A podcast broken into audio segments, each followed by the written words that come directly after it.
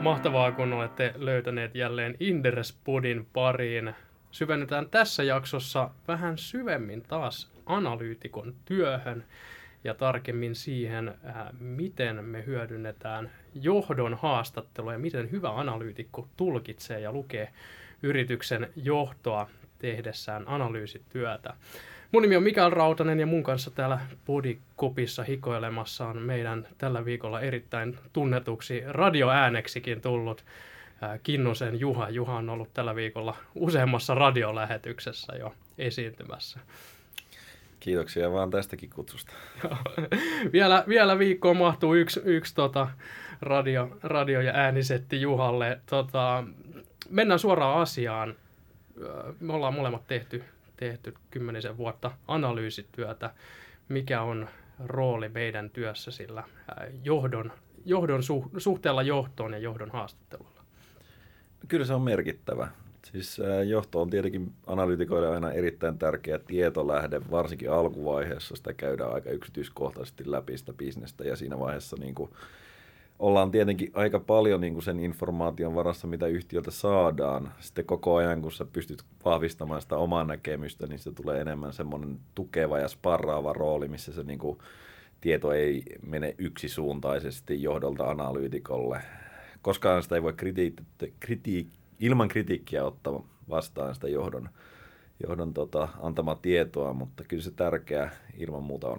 Joo, ei missään nimessä ainoa tietolähde meillä, vaan tietysti tietoa imuroidaan kaikista mahdollisista lähteistä, mistä saadaan, mutta yksi aika tärkeä, tärkeä palanen meidän, meidän työssä.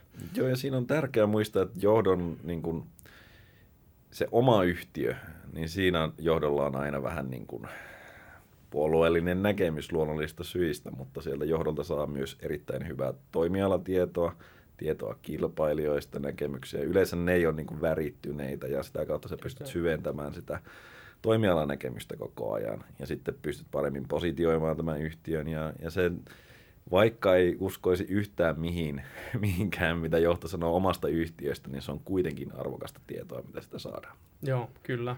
Ehkä hedelmällisintä se on, on silloin, kun sulla on useita yhtiöitä samalta sektorilta, niin kuin itsellä vaikka IT-konsulttiyhtiöt, ja pääsee haastattelemaan näitä johtoja niin kuin ristiin, kysymään samat kysymykset kilpailijoilta, niin, niin siinä pystyy muodostamaan tota, hyvän, hyvän kokonaisnäkemyksen, eikä jää silloin yhden yhtiön varaan. Toi on tietenkin se paras tilanne. Joo. Sitten taas joissain yhtiöissä, missä ei ole, ei ole verrokkeja ja, ja joka toimii jossain hyvin markkinassa, niin silloin tietysti analyysissä ollaan ehkä vielä enemmän tai paljon enemmän sen niin kuin johdolta saatavan ja yhtiöltä saatavan informaation ää, varassa ja, ja silloin tavallaan se korostuu taas, että miten, miten oppii lukemaan ja tulkitsemaan sitä, sitä tota, yhtiön viestintää ja, ja, ja johtoa. Kyllä. Joka tapauksessa tietenkin haetaan kansainvälisiä verrokkeja ja katsotaan, mitä se niin raporteissa sanoo, sanotaan siellä, mutta eihän sulla nyt niihin yleensä ole sellaista, että sä voit soittaa toimitusjohtajalle ainakin kansainvälisen verrokkiin ja kysyä, että miten teillä menee ja mitä sä oot mieltä tästä ja tästä, että se jää kaukaisemmaksi se suhde väkisin. Joo. Moni kuvittelee, että analyytikko saa työssään johdolta jotain, niin kuin, että analyytikolla on tavallaan ylivoima siitä, että se saa tietoa, mitä muilla ei ole käytössään tämän niin kuin johdon läheisyyden ää, takia. Pitääkö tämä paikkansa, Juha? Ää, no kyllä ja ei. Siis tietenkin ensimmäiseksi tehdään ihan selväksi se, että me ei saada missään tapauksessa sisäpiiritietoa. Jos me saataisiin sellaista, niin me ei voitaisiin tehdä tutkimusta ja meidän tutkimus olisi koko ajan niin sanotusti jäähyllä. Eli, eli ei sisäpiiritietoa saada johdolta eikä sellaista halutakaan. Mutta samalla se on tietenkin, niin kun jos on hyvä analyytikko ja tosiaan on useita tietolähteitä, niin sä pystyt rakentamaan niistä tiedoista sellaisen palapelin, josta sitten parhaassa tapauksessa muodostuu hyvin selkeä kuva toimialasta ja yhtiöistä ja siitä kehityksestä. Eli, eli jälleen kerran ei suoraa tietoa, mutta sitä taustadataa ja, ja niin kuin omalla tavallaan niistä tiedon murusista, mitä sieltä saadaan, niin pystytään sitten rakentamaan se oma näkemys ja oma analyysi. Joo, just näin.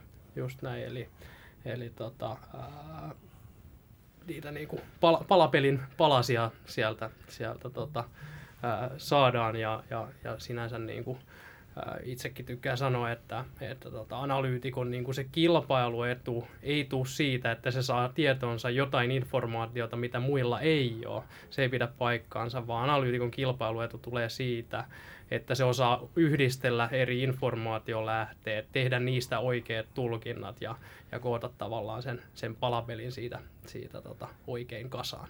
Niin, siis mehän ei olla tuolla kysymästä, mikä on seuraavan kvartaalin EPSI tai muu vastaava, vaan se, se me, me haetaan sitä kokonaiskuvaa kysymällä niin kuin taustatietoja paljon ja, ja sit niistä pienistä tiedon murusista sitten pystyy itse rakentamaan sitä. Ja se on sitten tietenkin aina siinä vaiheessa oma näkemys, eikä johdon, johdon kommentti tai muu vastaava. Joo, tosiaan. Itsekin mennään kohta kohta tuota podin jälkipuoliskolla tarkemmin siihen, mitä kysymyksiä me konkreettisesti kysytään, mutta itselläkin, jos mulla on joku vaikka kolmen tunnin, normaali on semmoinen kolmen tunnin istunto yhtiön toimitusjohtajan kanssa, niin siinä ei puhuta käytännössä ollenkaan numeroista tai, tai luvuista tai budjeteista, mitkä on niin kuin yleensä semmoista sisäpiiritietoa. Niin kuin tarkat numerot ja niiden ennakkoon saaminen, se on sitä sisäpiiritietoa, vaan mm. niistä pysytään niin kuin, ää, hyvin, hyvin tuolla niillä pyritään pääsemään niin kuin ymmärtämään paremmin sen yhtiön liiketoimintamallia, markkinoita ja eri ajureita. Niin, mä itse käytän aika monesti sanaa dynamiikka niin kuin siinä yhtiön, ja. kaikessa siinä toimialassa, yhtiön tuloksen muodostumisessa, niissä ajureissa ja muissa. Jos sä saat sen ymmärrettyä oikein, niin sä pääset aika pitkälle kysymällä niin kuin taustatietoja niistä ajureista, mitkä on sinun mielestä oleellisia. Just näin. Tota, mitä sitten, minkälainen etäisyys, Mikael, johtoon pitää säilyttää, että me pysytään no, objektiivisena ja toisaalta sitten saadaan sieltä maksimimäärä hyvää tietoa. Niin, äh, tavallaan se, voisi olla, se voi olla niin kuin liian, se voi olla haitallista, jos, jos on niin kuin liian läheinen ja hyvä, hyvä suhde, suhde tuota johtoa. Et toisaalta sun pitää olla niin kuin, ää, lähellä, mutta sitten taas toisaalta pitää, pitää tietty, tietty niin kuin ammatillinen etäisyys, jotta, jotta tavallaan analyytikkona sä et ole sen johdon niin kuin johdateltavissa ja, ja, ja, ja ohjailtavissa. Et, et, et parhaimmillaan johdon kanssa syntyy semmoinen niin kuin hyvin rakentava sparraussuhde, missä, missä käydään niin kuin asioita molemmin puolin läpi. Siis esimerkiksi mä tänä, tällä viikolla tapasin yhtä mun kohdeyhtiötä, jossa, jossa on myyssuositus – ja, ja tota, meillä oli ihan mielettömän hyvä keskustelu sen johdon kanssa, missä niin kuin sparrattiin. Ja, ja tavallaan yhtiö arvostaa mun asiantuntemusta ja, ja, ja, ja, ja mun näkemystä. Ja, ja ne on tavallaan nöyriä, ne ymmärtää mun argumentit ja näkemyksen, mikä,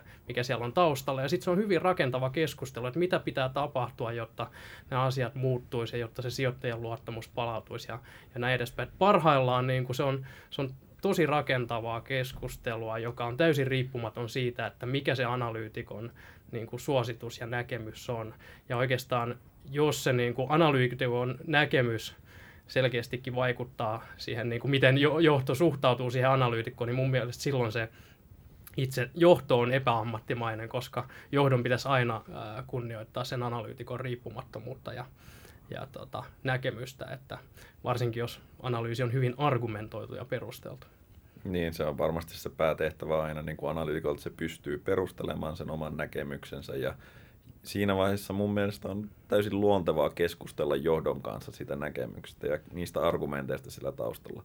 Jos ne on jostain syystä väärin, niin mm. johto on ihan, se on oikein antaa siitä palautetta ja kommentteja. Sitten taas, jos ne on täysin valideja ja johdolla ei ole, niin kuin, tai ne on näkemyksiä, että meidän näkemyksen mukaan se menee näin ja sitten voi olla eriävä mielipide. Siinäkään ei ole mitään pahaa. Mutta on tärkeää, että kaikki ymmärtää, mistä nämä asiat tulevat. Se ei ole niin kuin mikään keksintö, että nyt me ollaan positiivisia tai tapahtuu mitä vaan, tai että ollaan negatiivisia, tapahtuu Joo, mitä vaan. Kyllä. Et, et tavallaan mä, mä pyrin siihen, että se yhtiö aina niin kuin arvostaisi, arvostais mun asiantuntemusta ja, ja, ja, eikä sitä, että mikä, e, e, eikä sitä, että mikä mun suositus on, että sen mukaan, sen mukaan se, tai näkemys, näkemys ja positiivisuus, että se tulisi, tulisi sitä kautta vaan se asiantuntemuksen. Mutta sitten taas toisaalta kyllä sitä analyysiä auttaa, jos on, jos on niin kuin niin läheinen suhde, että, että tota, voi illalla kirjoittaa ää, firman CFOlle WhatsAppissa, että hei, että mistä tämä niinku erä teidän taseessa tuli, että voit sä auttaa mua, mua, mua tässä, että mä oon tekemässä raporttia. Näin. Tietysti parhaimmillaan, parhaimmillaan se on myös niin, niin läheinen se suhde, että et, et, tota, ää, sun, sun analyysityö helpottuu, helpottuu huomattavasti. Mm, sellainen hyvä ammatillinen suhde, tietty semmoinen luottamus, että sä pystyt kysymään niin sanotusti tyhmiä kysymyksiä tai sellaisia ei ole, että se, ne molemmat pyrkii siihen, että olisi paras mahdollinen ja oikea näkemys siitä, että miten ne asiat menee. Nämähän tietenkin, kuten sanoit, niin, niin tota, johto joskus saattaa myös kokea, että on väärä suositus tai muuta vastaavaa, mutta se ei ole niin kuin, silloin ei pitäisi missään tapauksessa lähteä niin kuin epäammattimaiselle linjalle, vaan pitäisi niin kuin keskustella siitä, että mitä sillä taustalla on. Että, että on aina vähän hankala ja ainakin olen itse kokenut, että joskus saanut vähän kylmempää kohtelua siinä vaiheessa, kun joku osake on ollut myynnissä, mutta se ei ole niin kuin missään tapauksessa vaikuttanut siihen minun näkemykseen sillä tavalla, että tämä pitäisi ruveta muuttamaan, vaan se oikeastaan kertoo siitä, että okei, tuntuu, että tämä on ehkä en, enemmän oikeassa nyt kuin kerta. Mä en saa niin kuin mitään asiallista kommenttia sieltä yhtiöltä, että et, et sä oot tässä väärässä tai tuossa väärässä, mutta vaan sitten enemmän vaan silleen, että no sä et ole hyvä tyyppi. Suosituksista on ihan turha keskustella suosituksen taustalla olevista argumenteista, niin, niin ni, niihin voi aina, aina puuttaa, koska, koska tota, arvonmääritys on aina mielipide ja, ja mielipiteitä on hyvin argumentoitu ja huonosti argumentoitu. Et, et, et argumenttien vahvuudestahan siinä, siinä viime kädessä on, on kysymys. Tota, miten sitten, kun johto, jo, johdon niin kuin tulkitsemisella on, on iso painoarvo usein kuin analyysissä, varsinkin pienissä yhtiöissä, joissa, joissa tota, johto on tosi tärkeä tietolähde, niin milloin sitä johtoa kannattaa uskoa ja, ja milloin sitä ei kannata kuunnella? No, tietenkin vähän, vähän hankala kysymys sinänsä, mutta, mutta tota, miten mä yritän tulkita johtoa on yleensä se, että et, et, minkälainen luottamus siitä näkyy siihen, mitä se kertoo. Et sen yleensä mä yritän sillä tavalla rajoittaa, että uskooko se itse siihen aidosti, mitä se kertoo. Ja, ja tota, tämä on se niin päälinjan veto. Ja sitten Joo. sen jälkeen, jos se uskoo siihen itse, mikä nyt yleensä tapahtuu, niin mä sitten mietin sitä ihan niin kuin, että onko tämä realistista ja miten tämä nyt on aikaisemmin mennyt, miten, mitä silloin kun kolme vuotta sitten se sanoi, niin mitä tapahtui silloin ja kaksi vuotta sitten ja yksi vuosi sitten. Ja, ja sitten kun sulla on sitä kokemusta, niin sä pystyt aika hyvin niin kuin tulkitsemaan, että mitä mikin asia sitten tarkoittaa tai minkälainen se luottamus siihen omaan kehitykseen on. Eli no, mun mielestä no. tämä on aika selkeä, että mitä pidempi suhde on, niin sitä vahvempi sulla on niin kuin se käsitys siitä, että miten asiat ilmaistaan silloin, kun, kun tota, asiat menee hyvin ja miten ne ilmaistaan silloin, kun menee huonosti. Just näitä on niin kuin, aina kun on uusi, uusi yhtiö tai uusi johto, niin se on semmoinen, että sä vähän niin kuin lähdet nollasta ja sä lähdet kerää sitä ymmärrystä ajan myötä, että sä, että sä niin kuin tulkitset niitä sanomisia ja sitten sä näet ajan myötä, että miten ne toteutuu.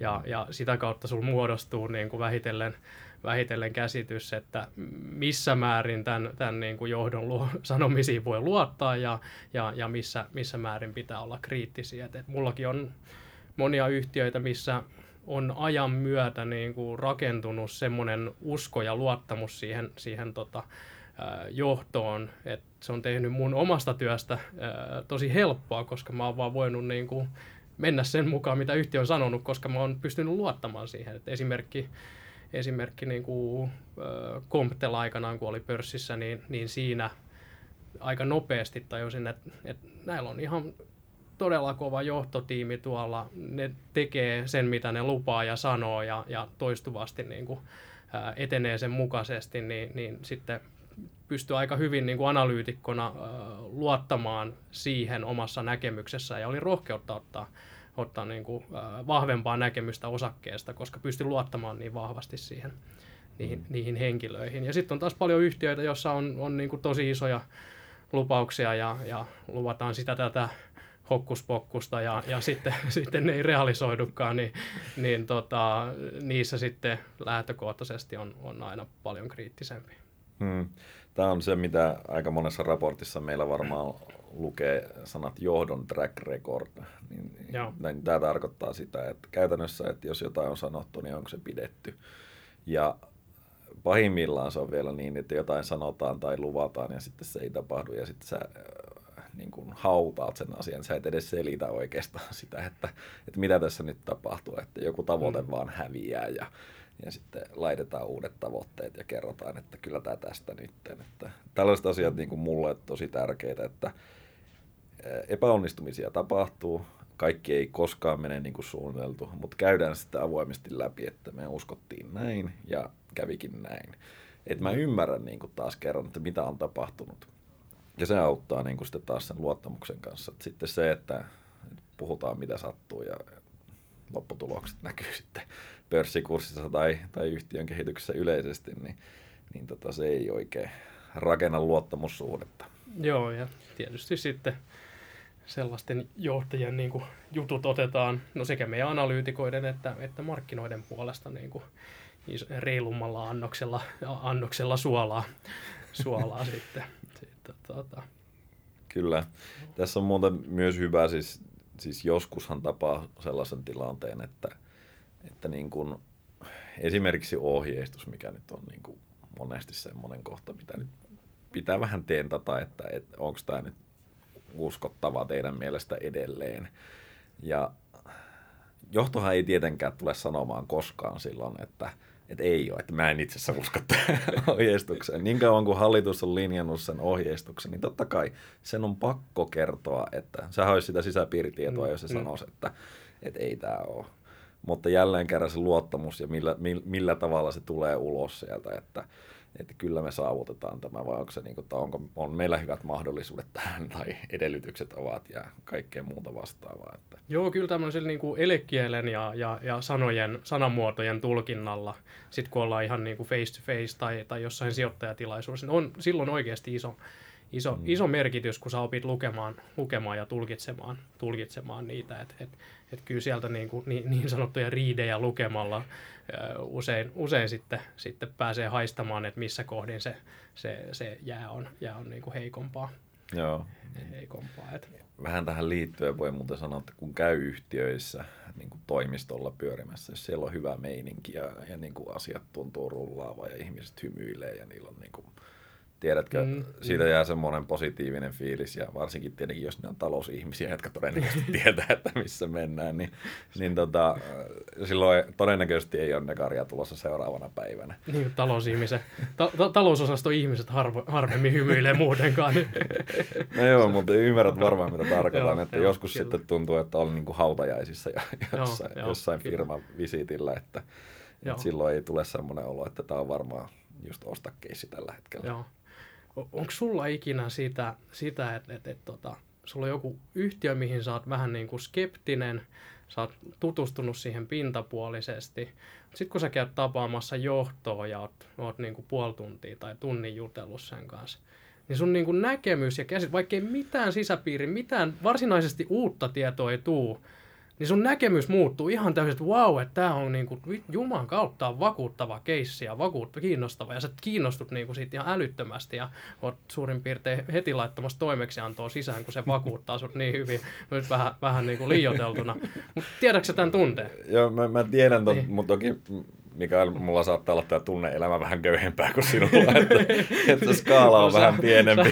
Sä, sä, sä suhtaudut niin paljon kriittisemmin aina lähtökohtaisesti niin, yhteen. niin, mutta, siis, tota, mutta se, että se, se kuva on muuttunut, niin kyllä joo, ilman muuta. Joo. Ja mikä sen yleensä mulla muuttaa on se, että, että mä, jos vaikka yhtiö on niin kuin kyntänyt viimeisen kymmenen vuotta, ja, ja nyt se näyttää niin kuin, että se olisi kääntymässä, niin jos mulle kerrotaan täsmälleen, että, tai hyvin selkokielellä, että tässä me mokattiin, tuossa me mokattiin, näin tämä meni ja mä ymmärrän niin kuin, mitä silloin on tapahtunut ja mä pystyn arvioimaan, että okei, silloin terveitä osia ja sitten on ollut näitä ja se, se, ne luvuthan ei kerro kokonaisuudessaan tarinaa, vaan ne kertoo osan siitä. Ja jos sä pystyt sitten taas kerran sen palapelin kokoamaan, niin se voi olla, että ne luvut on itse asiassa harhaan johtavia. Ja välillä niin, niin käy, ja se on, siis, sehän on oikeasti tämä analytikon työn niin kuin parhaita puolia, että oikeasti pääsee sinne lukujen taakse.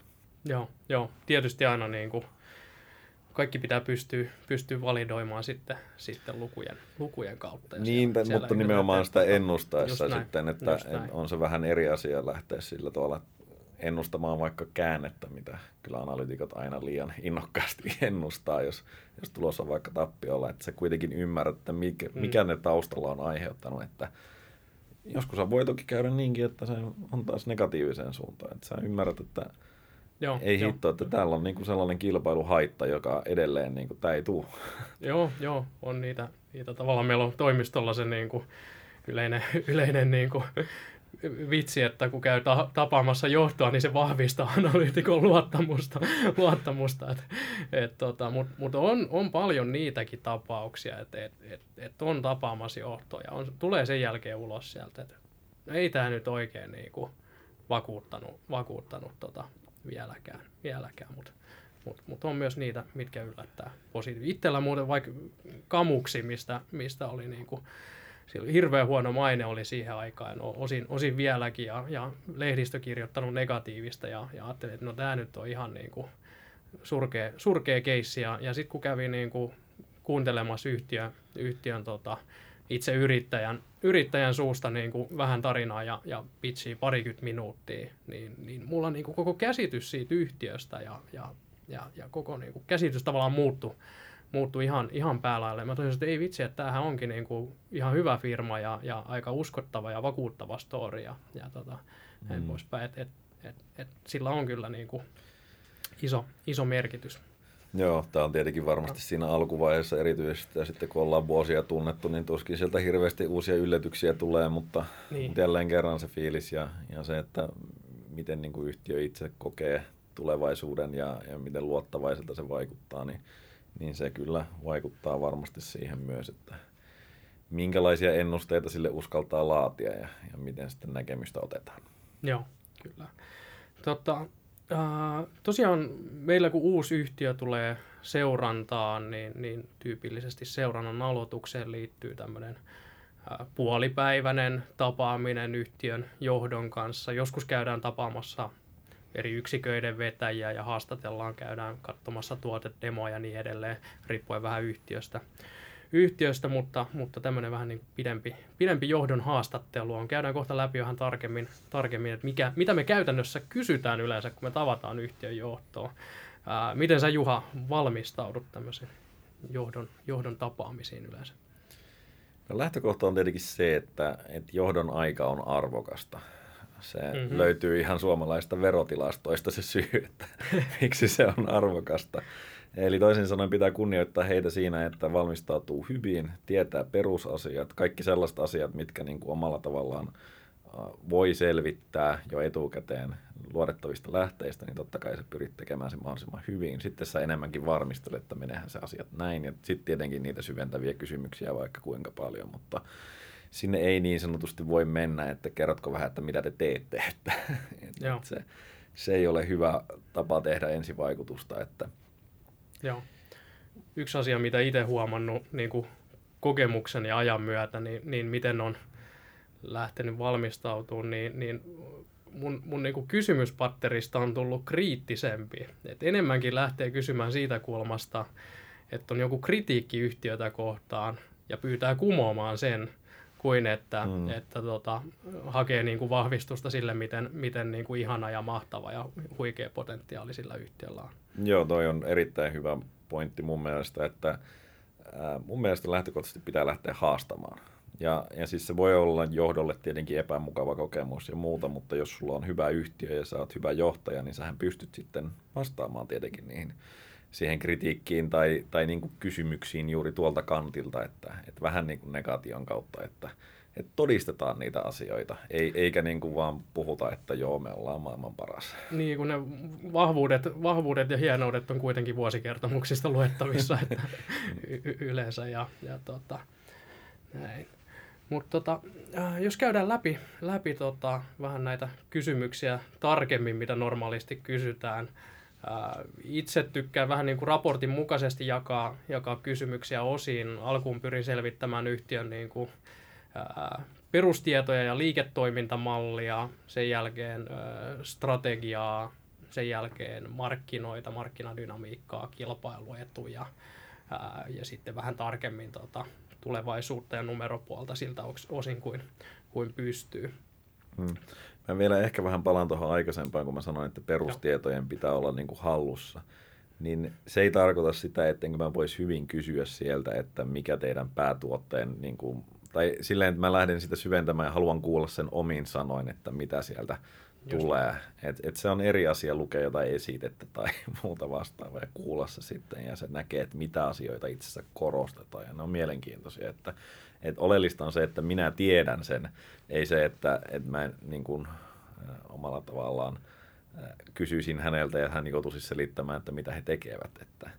Joo, just näin. Ja itse asiassa mulla näissä tota, kun mennään pidemmälle ja, ja seurataan yhtiötä pidempään, niin mä tykkään tehdä sitä, että et, tota, mulla on, mulla on niinku tiettyjä vakiokysymyksiä. Mä teen mun kuulustelutekniikka niin, niin sanotusti on se, että mä teen hyvät muistiinpanot, ää, säilytän ne, ja sitten kun mä menen vuoden päästä tapaamaan uudestaan tämmöisen niin pidemmän haastatteluyhtiön johtoon, mä kysyn samoja kysymyksiä ja vertailen, että miten, miten tavallaan niin kuin vastaukset on muuttunut vuoden aikana – ja, mm. ja siitä pääsee, pääsee aina niin kuin tietyille, tietyille jäljille, koska yleensä jos joku asia menee pieleen, niin sit siitä ei vaan puhuta enää ja se niin kuin katoo sen yhtiön viestinnästä, mutta, mutta tavallaan tätä, tätä kautta sä saat, saat kiinni, että mikä on mennyt pieleen ja minkä takia, mitä se eteen on, on esimerkiksi tehty. Kyllä. Mutta joo, itse millä, millä yleensä saa niinku ekat 10-20 minuuttia kulumaan, niin, niin mä haluan oppia tuntemaan aina sen yhtiön taustaa ja historiaa siinä mielessä, että mikä tavallaan se perintö on, missä sen yhtiön DNA on, mitä vahvuuksia se tuo mukanaan ja, ja sitten tietysti myös, että mitä heikkouksia se tuo, tuo tota, mukanaan. Ja, ja tässä yleensä niin kun yhtiö kertoo oman, oman tota, omasta suusta kuulee sen niin kuin pidemmän aikavälin tarinan taaksepäin, niin, niin, niin, niin se avartaa aika paljon, paljon ymmärrystä yhtiöstä. Joo, ja jälleen kerran siinä on niin kuin että mitä painotetaan. Yleensähän ne niin sanotusti hissipuheethan on samoja, mutta, mutta sitten kun mm. lähdetään syventämään hieman sitä, niin alkaakin niin kuin, varsinkin ensimmäisellä kerralla, kun sä et välttämättä tiedä, että mitkä tässä on niin kriittisiä tekijöitä, loppujen lopuksi sulle avautuu heti, että mitkä, mitkä asiat on itse asiassa niitä, jotka on tuonut yhtiön tähän pisteeseen ja joilla on pärjätty toistaiseksi. Ja jälleen kerran sä voit sitten miettiä, että onko nämä niitä tulevaisuuden tekijöitä myös, niin, ja sitten usein, että kun monet toimialat on murroksessa, niin tavallaan minkälaista legasyä ja taakkaa siellä tavallaan on, mikä, mikä ehkä sitten jarruttaa sitä, sitä yhtiöstä, yhtiötä. Niin, ja yksi niin kuin hyvin tämmöinen perusasia, miksi asiakkaat ostavat teille? Niin kuin tähän itse asiassa niin kuin, aika harva pystyy antamaan kauhean hyviä vastauksia suoraan. Et se, se kertoo että hyvin, että tunnet sä oikeasti niin kuin asiakastarpeet, tunnet sä, että mitä sä tarjoat, ja miten sä sitten niin kuin itse asiassa hinnoittelet sitä ja tämmöisiä asioita. Niin hyvin, hyvin yksinkertainen asia, mutta voi paljastaa aika paljonkin. Mm-hmm. Mitä ongelmaa saat sille asiakkaalle ratkomassa? Tota, Sitten mä yleensä haluan oppia ymmärtää yhtiön niin kuin johtotiimiä ja, ja johtoa. Ää, yleensä kysyn sitä, että tavallaan ää, kun no, pörssiyhtiön johto kuitenkin vaihtuu aika tiheästi, niin, niin se kyseinen management-tiimi, mikä siellä on, niin mitkä on suurimpia muutoksia, mitä sen alaisuudessa siinä yhtiössä on tehty ja minkä takia. Ja, ja tätä kautta oppii ymmärtää sitä kyseistä, kyseistä niin kuin johto, johtotiimiä, että, että mikä heidän agenda on ja, ja kuinka hyvin ne on tähän mennessä suoriutunut. Hmm varmaan niin kuin organisaation rakenne on yksi semmoinen, mikä minua ei lähtökohtaisesti niin kuin kauheasti kiinnosta. Siis mä, mä tarkoitan sillä mm. sitä, että et mua ei kiinnosta missä muodossa ne periaatteessa operoi, mua kiinnostaa se, mitä ne saa aikaiseksi.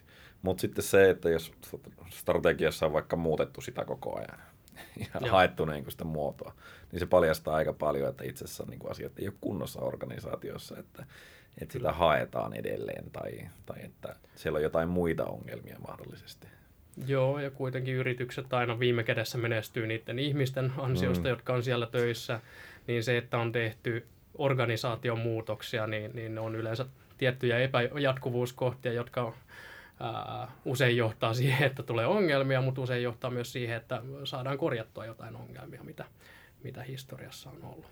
Hmm. Tämä on niin kuin tosi hyvä semmoinen peruskysymys, mitä, mitä melkein jokaiselta yhtiöltä riippumatta toimialasta pystyy kysyä. Ja tätä kautta pääsee niin kuin tosi hyvin, hyvin niin kuin kartalle ää, siitä, että miten se yritys oikeasti toimii. Eli mä, mä aina pyydän niin kuin, kuvaile teidän tyypillinen asiakaskeissi. Eli, eli ihan alkaen siitä, että miten lähdetään hakemaan asiakkaita, miten myyntityö toimii, missä vaiheessa klousataan, miten se ää, miten tuote, tuote kautta palvelu toimitetaan, minkälaiset maksuehdot on, missä vaiheessa raha kilahtaa tilille, miten se hinnoitellaan ja näin edespäin. Tämä ketju käydään kokonaan läpi niin kuin huolellisesti, niin, niin äh, avot sä ymmärrät, jos on hyvä vastaaja, niin sä ymmärrät sen yhtiön bisnesmallin sen jälkeen tosi hyvin. Niin, ja vielä oot hyvä analyytikko ja ymmärrät niin. sen vastauksen, mutta, niin. mutta joo, tämä on, tää on niin kuin aika hyvä esimerkki itse asiassa sellaista tiedosta, mikä on periaatteessa niin kuin kaikkien saatavilla, niin kuin sä voit selvittää mm-hmm. sen itse. Ei siinä ole yhtään mitään sisäpiiritietoa, eli todellakaan jos sä kirjoitat yksittäisesti näin tämä keissi menee, niin sit kukaan ei tule niin kuin olemaan siitä kauhean kiinnostunut. Mutta yksinkertainen asia ja sitten selvittää sen kokonaisuudessa, jos se ymmärtää sen prosessin, niin sulla on aika hyvä näkemys itse siitä liiketoiminnan niin kuin ytimestä. Joo, kyllä, kyllä. Sitten mä haluan oppia ymmärtää sitä asiakasta, kuka siellä asiakkaalla on ostajana, kenelle se tuote tai palvelu, palvelu myydään, miten niin kuin, vaativa ja hankala ostaja, ostaja se on, ää, miten, miten hinnoittelumalli malli toimii, onko näiden asiakkaiden niin kuin, käyttäytymisessä jotain trendejä, mihin suuntaan, suuntaan ne on menossa, menossa ja, ja, ja niiden päätöksenteossa, päätöksentekon nopeudessa ja niin edelleen. Niin nää, näistä pystyy tavallaan, oppii tulkitsemaan myös, myös vähän sitä, että, että miten se asiakas näkee sen yrityksen ja, ja mihin, mihin suuntaan ne asiakkaiden niin kuin, ajatukset on, on menossa. Tässä on muuten yksi hyvä esimerkki myös, kun puhuttiin niistä muistakin tietolähteistä, niin kyllä mä ainakin yritän hakea niitä asiakaskokemuksia ja sieltä puolelta, että minkä takia olette tämän asiakkaita ja miksi valitsitte heidät. Ja sitten saa jälleen kerran laajennettua sitä perspektiiviä. Joo, kyllä. Ja sitten tämmöisiä juttuja, minkä, millainen on keski, keskikokoinen diili tyyli, tai tämmöinen mm. niin normaali diili, niin, niin si, siitäkin oppii vähän ymmärtää. Ja minkä, minkä kokoisia on niin kuin tyypilliset asiakkuudet. Sä opit ymmärtää, onko tämä yhtiö kuinka riippuvainen yksittäisistä asiakkaista, kuinka niin kuin jatkuvaluonteista sen liikevaihto on vai riippuuko tämä vain niin kuin muutamista asiakkaista ja niiden yksittäisistä isoista projekteista ja, ja, ja niin edespäin. Niin tuohon liittyy just sitten se, että miten paljon se asiakkaat vaihtuu, pitääkö sinun aina voittaa uudestaan asiakas vai ostaako ne samat asiakkaat sinulta koko ajan enemmän. Kaikki ymmärtää, että sellainen bisnes on paljon paljon arvokkaampi, jolla on niin kuin koko ajan toistuvia asiakkaita ja sitten ne koko ajan vielä kasvattaa niitä ostojaan, niin sehän on niin kuin automaattinen kasvuyhtiö niin sanotusti niin kauan kuin tämä trendi jatkuu. Kyllä. Ja sitten kuinka monistettava se tuote tai palvelu, mitä toimitetaan, eli räätälöidäänkö sitä aina niin kuin hyvin paljon asiakaskohtaisesti vai onko se aina, aina sama, sama kaikille, kaikille asiakkaille ja näin. Ja tätä kautta pääsee niin kuin syvemmälle siihen liiketoimintamalliin, että miten, miten jatkuva se on, miten skaalautuva se on ja, ja, ja niin edespäin. Ja, ja sitten tosi tärkeä, minkä takia ne asiakkaat pysyy sen yrityksen asiakkaina. Mitkä on niitä asiakaspysyvyyden tekijöitä. Toisaalta mitkä on semmoisia niin sopimuksellisia, että minkä takia niiden asiakkaiden on vaikea päästä eroon siitä toimittajasta, vaikka, mm. vaikka, vaikka tota, ne, ne haluisikin, mutta ehkä niin kuin pitkässä juoksussa tärkeintä on se, että mm, minkä, minkä takia ne asiakkaat haluaa ostaa siltä, siltä tota firmalta. Toki on paljon olemassa myös sellaisia, sellaisia firmoja, joilla on, joilla on asiakkaita, jotka haluaisi eroa, mutta ne ei pääse. niin. IT-palvelusektorilla muutamia. Joo. Nämä on niitä oikeasti kriittisiä tekijöitä sijoituskeissin kannalta, jatkuvuus ja miten ennakoitavissa se on. Ja just, että miten, jos on yksi asiakas vaikka 50 prosenttia liikevaihdosta, niin sain kannat ihan hirveätä riskiä siitä. Ja, ja tota, sellainen jatkuva virta, maha, niin keskikokoisia asiakkaita todennäköisesti. Jos on tosi pienejä ne diilit, niin sitten sä taas joudut niin kuin hakemaan niitä joka puolelta ja, ja tota, omalla tavallaan siitä tulee raskas koneisto, että sä ylläpidät sitä.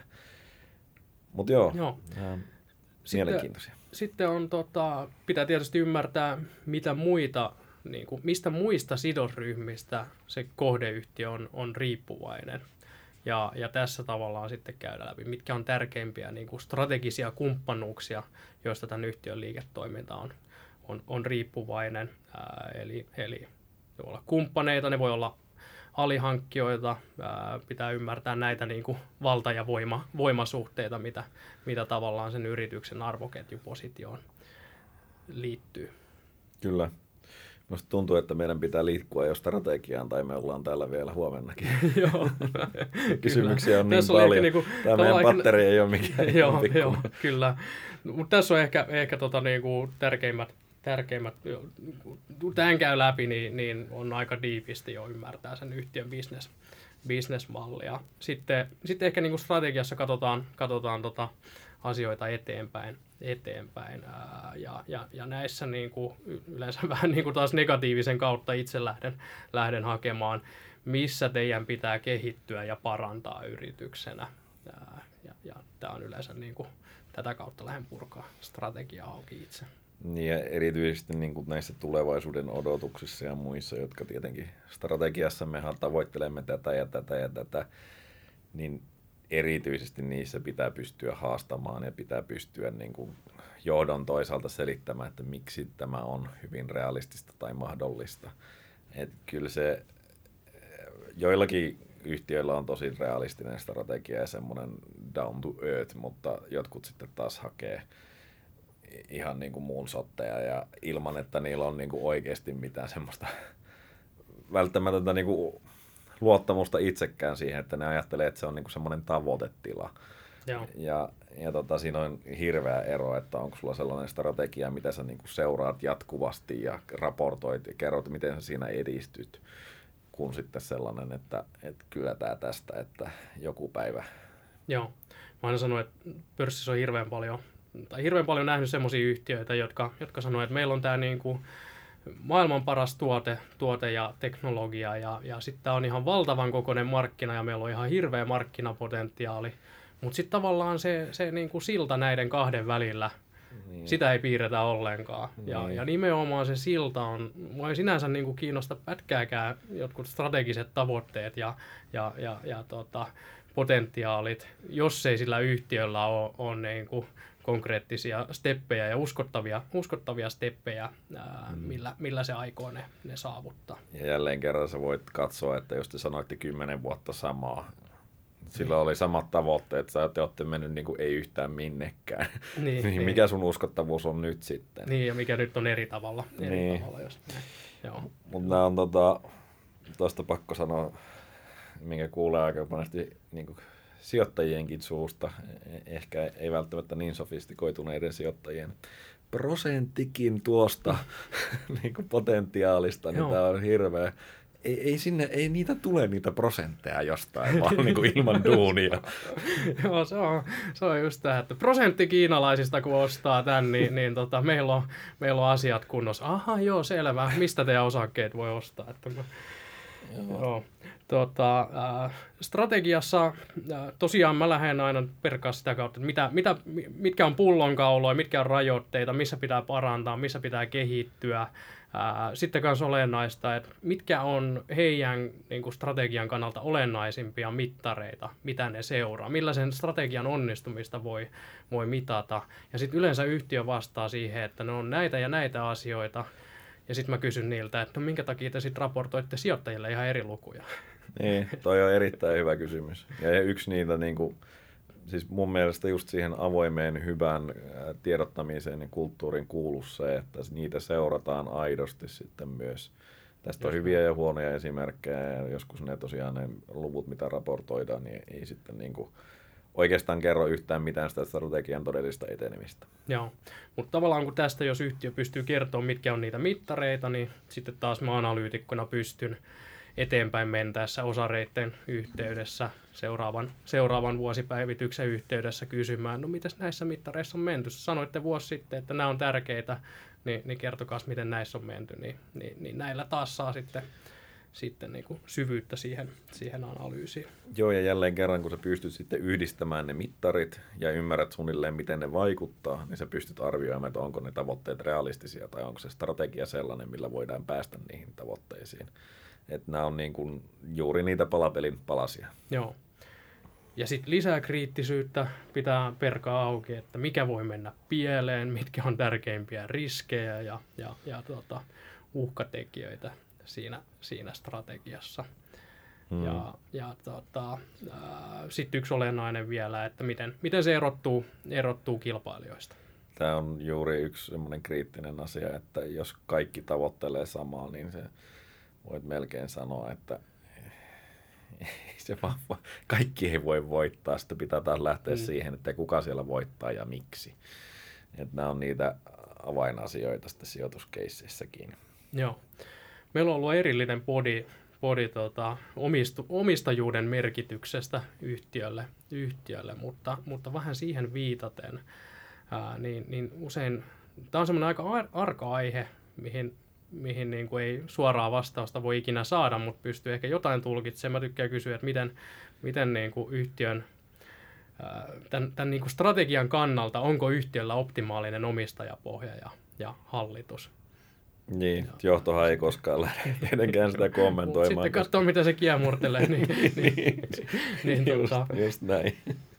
Mutta mut tämäkin, auttaa, koska sitten pääsee vähän niinku kiinni siihen, että et tota, onko sen omistajat ja, ja hallitus myös sen strategian, strategian takana vai onko yhtiön sisällä niinku mahdollisesti eri puraa siitä, että mikä on se, se tota, suunta, mikä on tietysti aina punainen, punainen lippu.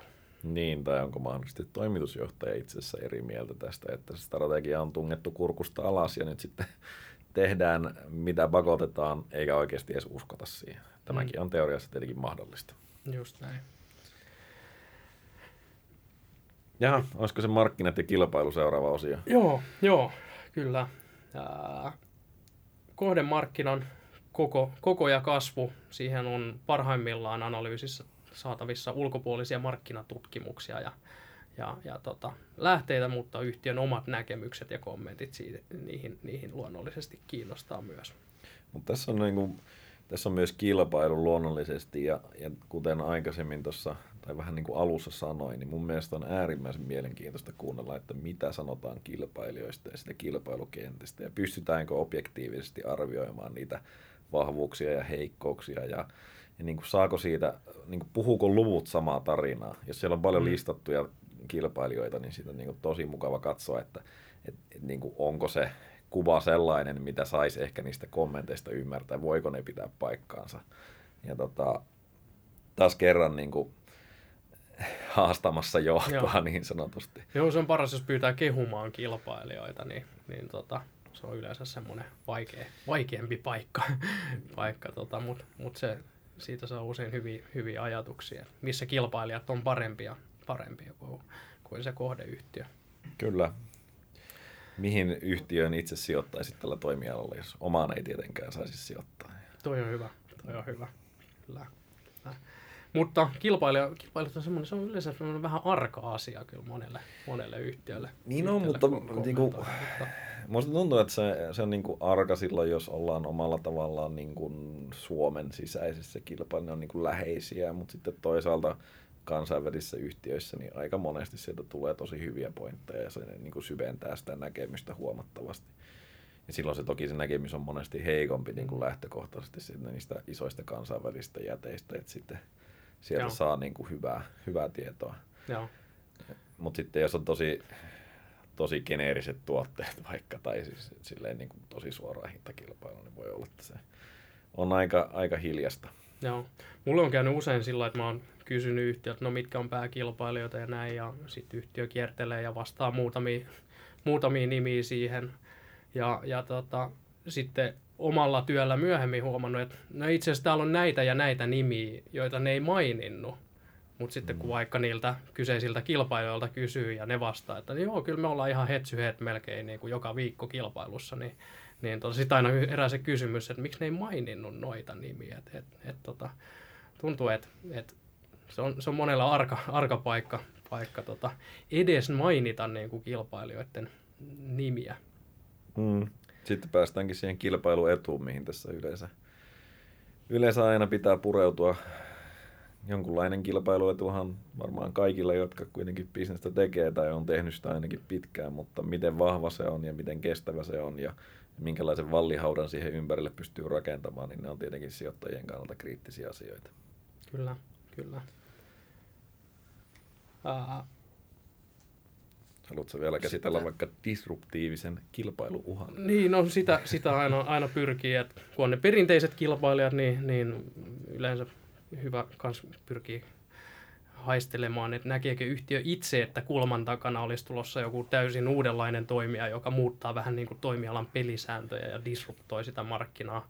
Mutta tämä on mun kokemuksen mukaan vähän semmoinen kysymys, että yhtiöltä itseltään tähän ei saa ikinä niin kuin sellaista vastausta, että no joo, on tuolta tulossa Amazoni, Amazoni tähän meidän, meidän niin kuin satamanosturi-bisnekseen, että, että tota, se pistää pelisäännöt ihan uusiksi. Et, et, et, tota, Mutta mut se on ihan niin kuin, vähän mielenkiintoista pyrkii haistelemaan, mitä, mitä trendejä siellä toimialalla on. Niin, mutta tuossa sun ei pidä kysyä tietenkään, että kuka tulee disruptoimaan, vaan sun pitää kysyä, että minkälainen tämä toimiala on kymmenen vuoden päästä, missä sitten jo johto uskaltaa vähän visioida ja katsoa ja sitten on hauska kysyä sen jälkeen, jos, jos nyt sattumalta on ensimmäistä kertaa tilanteessa, että no miten te olette valmistautuneet tähän? Niin, joo, kyllä. Hyvä. Oikein, oikein hyvä pointti. Uh, no tietysti taantuma on, on, on sellainen, sellainen tota, siis kilpailija, kilpailijoista vielä se, tämä on hyvä kysymys, tätä mä, tätä mä suosittelen kaikille, kaikille tota, analyytikoille ja sijoittajillekin, jos pääsee, pääsee tota, haastattelemaan johtoa. Minkä takia asiakas valitsee kilpailijan silloin, kun ne hävii keissejä? Siitä saa usein, usein niin kuin, ää, sitten selville sen yhtiön kilpailuhaitat niin sanotusti. Mm ja miksei pysty sitten kaikilla osa-alueilla niin hyvään. Joo. Ja toisaalta saa sitä kilpailijastakin todennäköisesti arvokasta Joo. tietoa. Kyllä.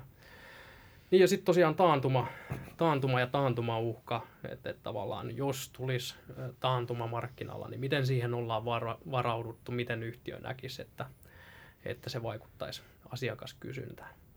Joo, tämä on tietenkin markkinoilla niin kuin oleellinen ja sitähän sitten toivottavasti on tietenkin dataa vuosikymmenien ajalta. Ei ehkä kaikissa keisseissä, jos on ihan uusi toimiala, niin sitten ole vielä edes käyty siellä taantumassa, niin silloin se on tietenkin niin kuin erityisen tärkeää pystyä päättelemään oikein se dynamiikka siinä talouskasvun ja kysynnän välillä. Joo, kyllä. Ehkä mulla, kun on tuonne teknosektorin puolelle, puolelle niin kuin painottunut, niin, niin, niin tuntuu, että, että mun yhtiöillä niin kuin ehkä ne vähän elää kuplassa, että et tuntuu, että järjestää niin kuin siellä ajatellaan, että no joo, että voi se taantuma tulla, mutta nämä digitalisaatiotrendit, nämä on niin kovia, että kyllä nämä menee eteenpäin niin kuin taantumasta huolimatta, että ei me sitä pelätä, että ei se tule vaikuttamaan, niin kuin, mutta se on yleensä myös vähän semmoinen, että, että tota, ää, vähän, vähän niin kuin punainen, punainen, punainen lippu, että onko yhtiö oikeasti niin kuin valmistautunut vai elääkö ne semmoisessa kuplassa, että niin kuin heidän oma toimiala ja, ja bisnes menee, menee tota ihan täysillä eteenpäin riippumatta tästä yleisestä makro, makrokuvasta. Et, et, et tosi usein kohtaa sitä, että nämä on niin vahvoja nämä ajurit täällä, mm. että, että tota, et, et vaikea nähdä, että se kysyntä hidastuisi vaikka. Mm. Joo, minusta tuntuu, että aika monta yhtiötä elää, elää siellä kuplassa. Ja mulla on tietenkin enemmän kokemusta tuolta perinteisestä teollisuudesta ja sitten ihan mielenkiintoinen minusta käydä läpi sitä dynamiikkaa, että, että mitä tapahtui, no okei, okay, finanssikriisi on ääriesimerkki, mutta esimerkiksi eurokriisi on monelle yhtiölle ollut sellainen eh, tietynlainen taantuma. Missä vaiheessa havaitsitte, mitä tapahtui, mitä sitten, miten reagoitte, ettekö reagoineet, miksi, miten olette nyt fiksumpia? Ja niin edelleen. Ja sitten se samalla näet, että mitkä, miten ne luvut on kehittynyt. Ja jälleen kerran se, niin kuin, se on tärkeää pystyä havaitsemaan tietenkin siellä mahdollisimman aikaisessa vaiheessa ja mahdollisesti kysyä vielä sitten, jos on tällainen, esimerkiksi tällä hetkellä mun mielestä relevanttia kysyä, että onko samoja merkkejä kuin eurokriisiä ennen että teidän kysynnässä. Ja no, vähän muistelen, että silloin taisi olla aika paljon sitä, että asiakkaat siirtää investointeja, joka on nykyään aika, aika, aika kulunut fraasi. Että... Myyntisyklit on vähän pidempiä. Ja... Joo. Pipeline on hyvä, mutta päätöksenteko lykkääntyy. Ja... Joo, just, just tällaisia asioita, mutta nämä, niin kuin, ää, tosi mielenkiintoinen aina mulle niin kuin siinä, Joo. varsinkin sellaisessa syklisissä tietenkin. On, onhan se niin, että yhtiön johto on kuitenkin ja, ja aina niin kuin lähtökohtaisesti optimistinen ja positiivinen ja, ja niitähän pitääkin olla. Totta kai. Niin. Että, mitä siitä mutta, tulisi, jos sinäkin täällä, niin kuin, joo, tämä, tämä, tämä bisnes menee saman tien toiletista alas, kun kääntyy. mutta ehkä, ehkä siinä on tavallaan se, Siilasmaan niin kuin paranoidi optimisti on se niin kuin, ää, unelmatilanne, että sä aistit ja näet siitä johdosta ja yhtiöstä, että ne on optimistisia, ne uskoo tulevaisuuteen, mutta siellä yhtiössä on myös valmistauduttu ja varauduttu siihen skenaarioon, että hommat menee huonosti.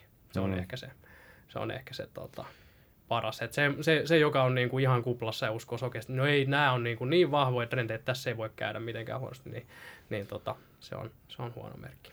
Tämä on äärimmäisen tärkeää just siinä, mitä puhuttiin aikaisemmin niistä merkeistä, kun johtoa tulkitaan, niin sitä niin kun, luottamus tulevaan, sen täytyy olla.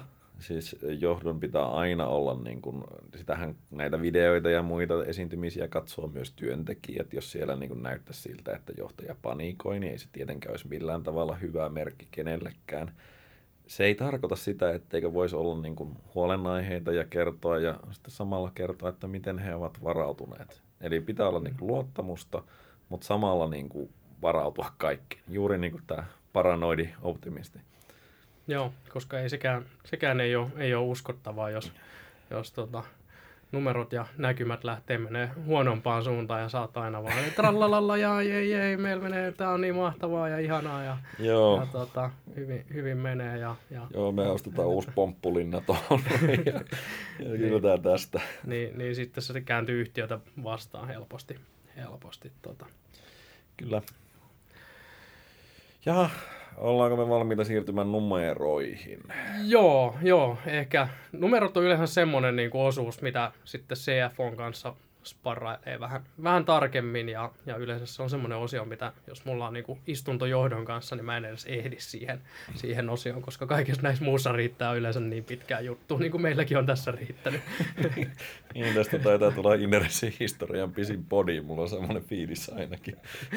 mutta, mutta joo, mennään nyt kuitenkin sinnikkäästi loppua kohti. joo. Tota, joo, mun mielestä myös niin kuin, numerothan on niin kuin, lopputulos siitä muusta analyysityöstä, työstä. Ja ainakin Joo. juuri itse, mun mielestä se niin kuin numerot ei kerro yksinään mitään, jos et sinä ymmärrä, mitä siellä historian luvujen takana on ja miten sitten tulevaisuudessa odotetaan niiden tiettyjen avainajureiden kehittyvän. Ja, ja sitten sitä kautta ne numerot sinne tulee. Ja mulla ainakin niin kuin itsellä, kun otan uutta yhtiötä seurantaa, niin mä ensin teen niin kuin ennustemallin ja yritän olla niin kuin tai siis ensin teen kaiken muun työn sitten ennustemallin ja yritän olla niin kuin katsomatta mitään konsensuksia tai muuta vastaavaa ja yritän niin kuin olla mahdollisimman kuplassa siinä. Ja sitten katson, että mitä tässä itse asiassa markkinoilla odotetaan tai miten tämä osake on hinnoiteltu, mikä se osakekurssi on ja muuta. Et se, nämä asiat kuitenkin niin kuin aina vaikuttaa sitten siihen, sitä huomaa vähän hakeutuvansa turvaan siinä vaiheessa, kun, kun tota, ensimmäistä kertaa aloittaa uuden yhtiön, niin silloin ei tiedä kaikkea ja se on ihan ymmärrettävää. Kyllä, kyllä. Ää, numeroissa oikeastaan niin kuin, mitä yhtiöltä kysyy, niin, niin tosiaan niissä pitää olla varovainen tai no, tarkka ja ei voikaan kysyä niin kuin hirveästi eteenpäin katsovia tarkkoja numero, numeroasioita, mutta, mutta lähinnä, että pystyy ymmärtämään sen yhtiön liiketoimintamallin tarkemmin, niin, niin tota, mitä, mitä käy läpi, niin vähän tase, taserakennetta, investointitarvetta, käyttöpääoman sitoutumista, rahoituskustannuksia, rahoitus, rahoitusrakennetta, velkaantumistavoitetta, miten velkaportfolioyhtiöllä esimerkiksi erääntyy, onko sillä tulossa isoja lainoja maksuun, miten siihen on varauduttu, miten osingonjako, osingonjakopolitiikka menee, menee ja näin tämmöisiä niin kuin, mm. taseen ja rahavirran mallintamisen puolesta. Niin, ja jälleen kerran siis niin kuin, niin kuin ennusteiden kannalta, kun me lähdetään miettimään, niin sieltähän ei tule suoria lukuja, vaan se tulee esimerkiksi kulurakenteeseen, sä voit kysyä, että no mikä osa tästä on kiinteä, mikä nyt se jaettulu ikinä onkaan, jotkut yhtiöt jaottelee sitä varsin tarkasti ja toiset ei. Ja sitten sä sitä kautta pystyt aika hyvin, että mikä menee niin volyymin mukana ja mikä on kiinteä ja onko tulossa uusia toimitiloja ja tämmöisiä niin pikkusia pikkusia palasia jälleen kerran, mutta kun niitä tarpeeksi pinoaa, niin, niin tota, saadaan ainakin hemmetin pitkä podi. kyllä, kyllä. Tota, joo, tosiaan tuloslaskelma ja taseen, taseen mallintaminen tuloslaskelmassahan tietysti kirsikkana kakun päälle on tärkeä ymmärtää, mikä on yhtiön veroaste. se, on se. se, on, se, on, se on meillä tämmöinen kuulijoille tiedoksi tämmöinen sisäinen, sisäinen vitsi, että silloin kun analyytikko ei ymmärrä yhtiöstä eikä ole yhtiössä hirveän, hirveän syvällä eikä silloin niin kuin mitään muuta kysyttävää, niin, niin, niin silloin se kysyy yhtiöltä, yhtiöltä sijoittajatilaisuudessa, että what is your tax rate? niin, tavallaan, vaan, vaan saadakseen sen yhden parametrin omassa ennustemallissaan osumaan, osumaan kohdille. Et, et, tota, se on, se on tämmöinen niin kuin, sisäinen, sisäinen vitsi. Mutta ehkä tavallaan tämä alkuosa, mitä, mitä puhuttiin, niin kuin sen liiketoimintamalli, markkinoiden, strategian, kaiken ymmärtäminen ja sitten vielä sen numeromallin mallin niin kuin saaminen ko- kohdilleen niin, että sä osaat pukea sen tarinan numeroiksi ja sitten siitä lopputuloksena syntyy se sun, sun tota, ennustemalli ja näkemys siitä, siitä osakkeesta, niin, niin tota, siinähän se analyysi sitten onkin. Siinä se on. Mennäänkö vielä alkuun, eli siihen johdon haastattelun tai johdon arviointiin sen verran, että täällä yksi kohta on niin kuin, että ottaako johto kantaa arvostukseen? Mun mielestä tämä on ihan mielenkiintoinen niin kuin asia vielä käsitellä. Joo, äh, harvemmin ottaa suoraan kantaa. Epäsuorastihan ne varsin usein, usein kommentoi, että tuossa yksi äh, pitkän linjan hallitusammattilainen Helsingin pörssiyhtiössä just kommentoi mulle, että se on suorastaan liikuttavaa, miten paljon Helsingissä on, Helsingin pörssissä on, on yhtiöitä, jotka ovat niin täysin väärin ymmärrettyjä markkinoilla ja sijoittajien silmissä, että se on, se on, se on, se on liikuttavaa. Heitä ei ymmärretä. Joo, kyllä. kyllä. Joo. Ja mä, mun henkilökohtainen kokemus on se, että niin kuin johto tietää hyvin, että ne ei saa lähteä vaikuttamaan siihen ja ehkä minun ilmekin aina kertoo siinä vaiheessa, koska jos lähtee niin kuin siihen suuntaan menemään, että, että sinne ei kannata mennä, mutta sitten ää, yksi tällainen asia, mikä on niin, kuin niin sanottu kerroin kateus, e, e, niin, niin sitä aina välillä havaitaan, että, että niin kuin katsotaan verrokkiryhmässä, että tällä on korkeammat arvostuskertoimet kuin meillä ja tämähän on itse asiassa huonompi yhtiö, että kyllähän sä sen tiedät. No joo, monesti näissä siis on ihan asiaa mm. taustalla, mutta, mutta se tosiaan on vain yksi, yksi osa sitä. Ja mä ymmärrän, että johto haluaa itse vertailla niin kuin näitä kertoimia, koska ne kertoo niin kuin sitten markkinoiden arvostuksesta suhteessa niihin ja ehkä niistä, miten markkinat on uskonut sen heidän tarinansa tai miten he näkevät sen tarinan, mutta, mutta sanotaan, että, että se on vain yksi osa analyysiä Joo. ja ja tosiaan mun mielestä se olisi itse asiassa aika huono analytikon merkki, jos se suoraan menisi niin kuin verrokkiryhmien kertoimien mukana siinä niin kuin ajatellen, että et, tota, näin tämä tavoitehinta kehittyy.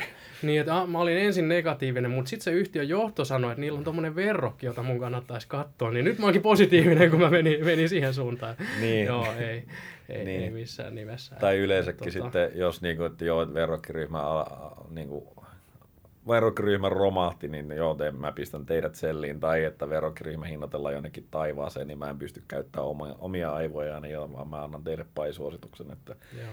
Yksi mielenkiintoinen elementti, mutta, mutta tätä kautta yleensä, jos jotain kautta kommentoidaan sitä arvostusta, niin, niin verokkien joo. kautta.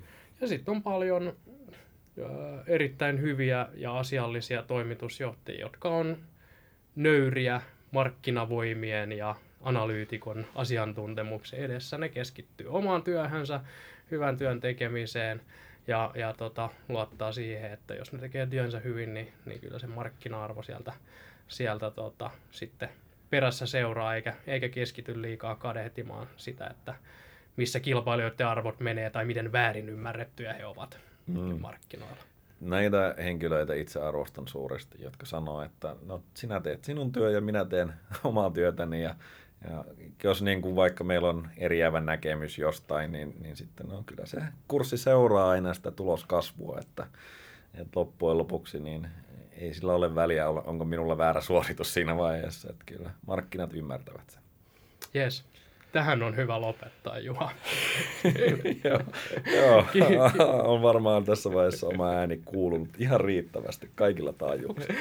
Kiitos kaikille, jotka jaksoitte kuunnella loppuun asti tämän podin. Toivottavasti tämä antoi teille pienen kurkistuksen syvemmälle meidän analyytikoiden työhön ja, ja ajatuksia myös omaan sijoitustoimintaan. Kiitos ja anteeksi.